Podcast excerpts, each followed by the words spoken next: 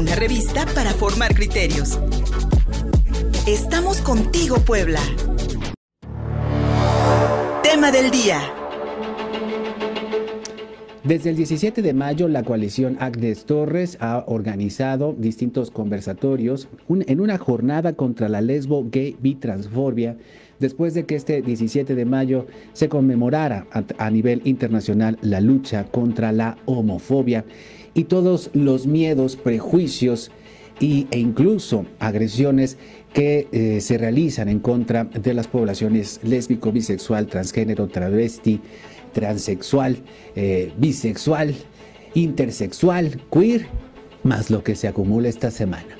Discusiones muy interesantes las que hemos visto en estos conversatorios a través de Facebook y para hablarnos de ellos está aquí en la línea telefónica. Le agradezco mucho también que siempre nos reciba las llamadas a mi querida Diana Bardi, activista de la coalición Agnes Torres. Buenos días, Diana. Buenos días, Fer. Diana, pues los hemos eh, visto a través eh, de Facebook, eh, conversatorios muy interesantes en los que no solamente se han hablado de los derechos de las poblaciones LGBT, sino también se han hecho muchos, muchas críticas, muchas reflexiones sobre las mismas discriminaciones que se viven al interior de las poblaciones de la diversidad sexual. Se habla también de aquellas personas que no solamente son diversas, sino que además son indígenas, son mujeres, en fin, un unos conversatorios llenos de muchas ideas y que nos están dejando a muchos de los que los hemos presenciado pues eh, una idea más exacta, repito, de lo que está ocurriendo y de lo que se está pensando en los colectivos de la diversidad sexual en Puebla. Diana, ¿ustedes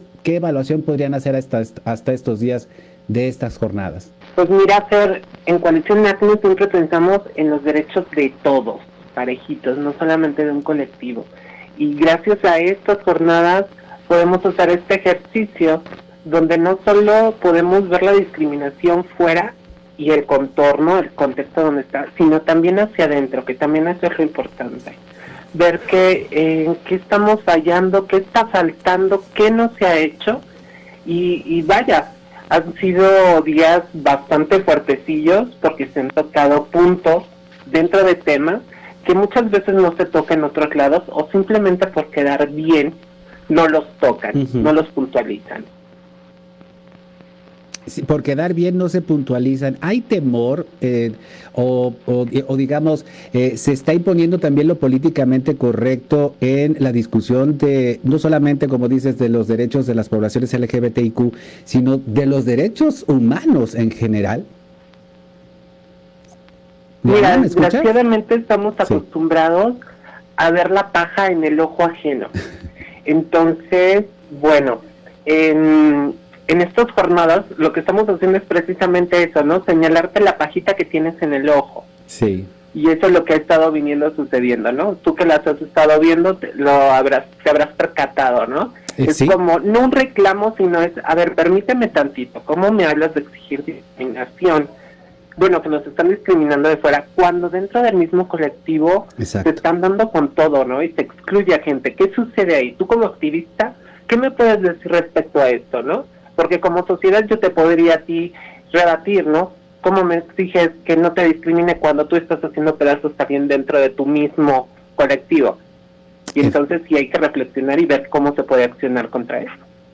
Efectivamente, me llamó mucho la atención, Diana, eh, el conversatorio de, titulado Sangre Nueva LGBTIQ, eh, con activistas eh, jóvenes que pues han, incidido mucho en los, en, los últimos años en el movimiento.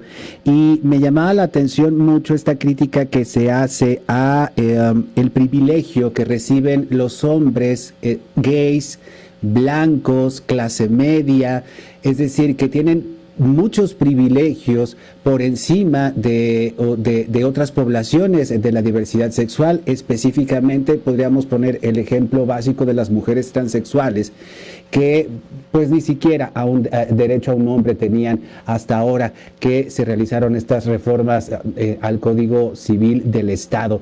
Eh, mi estimada Diana, en este sentido, eh, las colectivas, los colectivos están proponiendo a, a, la misma población LGBTI que piense eh, eh, en, estas, en estas propias discriminaciones que se han adoptado, pues que lamentablemente se sufren día con día y que casi todos adoptamos y casi todos repetimos, Diana. Así es, Fer. Como te decía, fue señalar la pajita en el ojo, ¿no? Es real, es real. Eh, la comunidad gay es ahorita la privilegiada, como yo lo mencioné, tal pareciera que es la mascota y se sienten bien con eso, tienen privilegios, se les abren muchas puertas. Lo estamos viendo, te voy a poner un ejemplo rápido, en España, el partido PSOE, toda la parte LGBTIQ más, se abstuvo de votar la ley trans. Todo este colectivo se abstuvo de votar la ley trans, ni siquiera llegó al, al Congreso y eso te habla mucho de, de lo que sucede. Al final, la población trans siempre ha sido la, la, expuesta, la visible, la que ha puesto el cuerpo, la sangre, el alma. Y a la hora que ella exige, la silencian. Y a la hora que quiere hablar, alguien, sobre todo un gay, es el que habla por todo el colectivo. Y si no habla este chico gay, no tiene validez, no es escuchado. Y eso ya no puede seguir. Entonces tenemos que hablar de visibilidad, pero de visibilidad certera de verdad honesta. Estamos platicando con la activista Diana Bardi de la, de la coalición Agnes Torres sobre las jornadas con la lesbo gay bi transfobia que iniciaron este 17 de mayo. Y mi querida Diana, yo también estaría de acuerdo en eh, cambiar un poco el orden de las, eh, de las letras eh, del acrónimo LGBTIQ, porque las TT, las tres Ts, están de pronto como escondidas y me llamó grandemente la atención el conversatorio de anoche sobre el trabajo sexual y la situación de las mujeres transexuales en todo el país, específicamente en Puebla. El trabajo sexual como una de las últimas prácticamente la única opción de trabajo y de sustento económico que encuentran las mujeres transexuales en México. En este sentido, mi querida Diana, hay ya una organización importante, no solamente aquí en Puebla, sino también en el país, para, eh, para, tratar, eh, para, para tratar el asunto del trabajo sexual y sobre todo para protegerlas. Así es, Fer, y hay una articulación impresionante y nos estamos moviendo todas en eso, sumándonos, ¿no? No necesariamente tienes que, que ser del trabajo sexual, pero por el simple hecho de ser trans, travestis, transexuales, lo mencionaba ayer, ya con eso ya te estigman, te señalan y te ponen, ¿no? Y no pueden entender que un trabajo sexual es eso, es trabajo. Y hay que en este momento ver si se puede reglamentar cómo se ayuda, que no es asalariado, ¿no? Y esto ya se logró en la Ciudad de México, que actualmente en Puebla tenemos un candidato que se quiere quiere llegar, Eduardo Rivera específicamente, y que sabemos que en su momento no solo le dio una torre a los chicos del 132, sino que hubo persecución hacia el grupo de trabajo sexual, que se negaron condones, que se puso muy mucho. Entonces, ahorita es un riesgo para la población trans que este señor llegue, ¿no? Porque no sabemos si va a continuar con esas políticas o va a continuar con lo que ya está hecho o lo va a quitar. Entonces, sí es muy peligroso. ¿Y sería necesario pronunciamiento por parte del, candidato de la coalición Va por Puebla a la presidencia municipal en este sentido? Porque efectivamente lo he visto mucho en redes sociales, una preocupación de la población LGBTIQ por el regreso del Partido Acción Nacional y como dicen las encuestas, pues las cosas parecería que irían por ahí. Mi estimada Diana, eh, hablando una vez más de la población TTT, de transexual, transgénero, travesti, eh, me, también me llamó mucho la atención el conversatorio con eh, las históricas, con Ismael ¿Quién no conoce a la querida Cucusa Minelli, eh, ícono de eh, el show travesti aquí en Puebla, eh, y Antoine, uno de los organizadores, de, los pioneros precisamente del, espectáculo travesti en Puebla, que hoy, pues bueno, es mainstream en el mundo gracias a eh, programas como el de RuPaul y esa carrera de drag queens. Y hace algún, es, hoy es completamente distinto a lo que Ismael y Antoine pudieron vivir hace unos 30, 40 años aquí en Puebla. ¿Qué dijeron en ese conversatorio, Diana? Wow, pues mira, sin darnos cuenta, estábamos tres generaciones de espectáculo ahí, sentados, y fue tan enriquecedor el que compartieran la realidad, ¿no?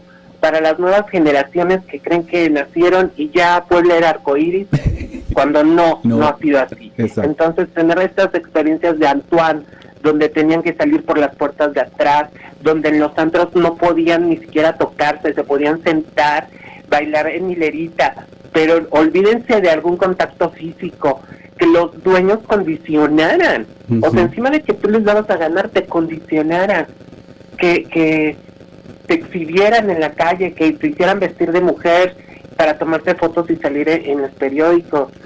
Toda esta, vaya, esta cacería que hubo, cómo ha crecido, como decía Antoine, yo sí he visto cambios, no, pues sí, por supuesto, en 50 años, claro. Claro. ¿No? Y como nos contaba Ismael también, o sea, cómo les tocó a ellos, empecemos a hablar del boom de la libertad y los antros y el poder ya ser famosos, que te fueran a ver artistas, y todo es el empezar a ganarse el respeto de la gente, de la sociedad. O sea, todo eso es increíble para que las nuevas generaciones realmente se den cuenta, ¿no? Porque por si no se han dado cuenta, estamos a un paso de que nos quiten todo eso. Lo, maravilloso de las redes sociales es que todos estos conversatorios se pueden volver a ver las veces que uno quiera en el perfil de Contigo Puebla, en el perfil de perdón, en el perfil de la coalición Agnes Torres, en el perfil de la coalición Agnes Torres, eh, así lo encuentran, coalición Agnes Torres AC en Facebook y están todos estos conversatorios con los que hemos, eh, de los que hemos platicado en este momento con Diana. Y nos quedan algunos, Diana, para estos días, para este 20, 22 y 23 de mayo y sí puede ser también contigo Puebla, si gustas compartirlo, increíble. Ah, no, claro, de hecho lo estamos haciendo también en las redes sociales, en Twitter especialmente. Y, pues bueno, esa entrevista que también las estaremos compartiendo, pero ¿cuáles quedan, mi querida Diana, que podamos ver esto, podamos ver en estos días? Pues mira, hoy todos han sido polémicos de lo que ya me han dicho. Hoy tenemos la discriminación estudiantil. ¿Qué pasa en las aulas? Mm. Y para ello tenemos a dos chicos trans y dos profesores que nos van a contar también la visión del profesorado cuenta mucho, ¿no? Muy bien. Eh, los alumnos, cómo ha sido la vida, cómo los han tratado y va a estar este tenso porque tenemos ahí un caso muy fuerte de discriminación por parte de la SED y es directiva, entonces sí va, a estar algo fuertecillo. El día de mañana tenemos Cinerama con, ahora, con nuestro productor consentido Gus Barrientos que nos va a estar acompañando e invitado para hablar sobre las películas que han dejado este, este, ay, que nos han marcado dentro de, la historia de la comunidad LGBTI para hacerla más visible, para entretenernos, para hacernos llorar y que han hecho que se pueda ver más todo esto. Y el sábado, el domingo, perdón, tenemos el eh, el cierre en el Zócalo. Ah, por cierto, el sábado ya tenemos confirmado a las 12 es una mesa de discriminación internacional. Nos va a estar acompañando la señora Marc Ambroye de España, de la Federación Plataforma Trans, y vamos a estar hablando precisamente de este retroceso y esta gran ayuda que hubo por parte del colectivo LGBT español. Pues allá está la invitación. Todos esos conversatorios los pueden ver en la página, en el perfil de Facebook de la coalición Agnes Torres y los que ya pasaron los pueden volver a ver sobre todo para las nuevas generaciones, como bien decía Diana Bardi, para que encuentren en estos, en, en, estas ideas de gente que se ha fletado, en verdad, que ha dado su tiempo eh, sin un, sin un salario, eh, que ha dado prácticamente la vida, muchos de ellos en como, como, como defensores de no solamente los derechos de las poblaciones LGBT, porque cuando defendemos la diversidad sexual, defendemos los derechos humanos, los derechos de todas, todos y todes. Diana Bardi, muchísimas gracias y ahí nos vemos en el perfil de la coalición Agnes Torres para estos conversatorios y lo que queda estos tres días que quedan de jornadas contra la lesbo gay y transfobia. Muchas gracias y un beso. Gracias, Fer. Hasta pronto. Pausa y seguimos contigo, puebla.mx. Síguenos en Facebook y en Twitter. Estamos contigo, Puebla.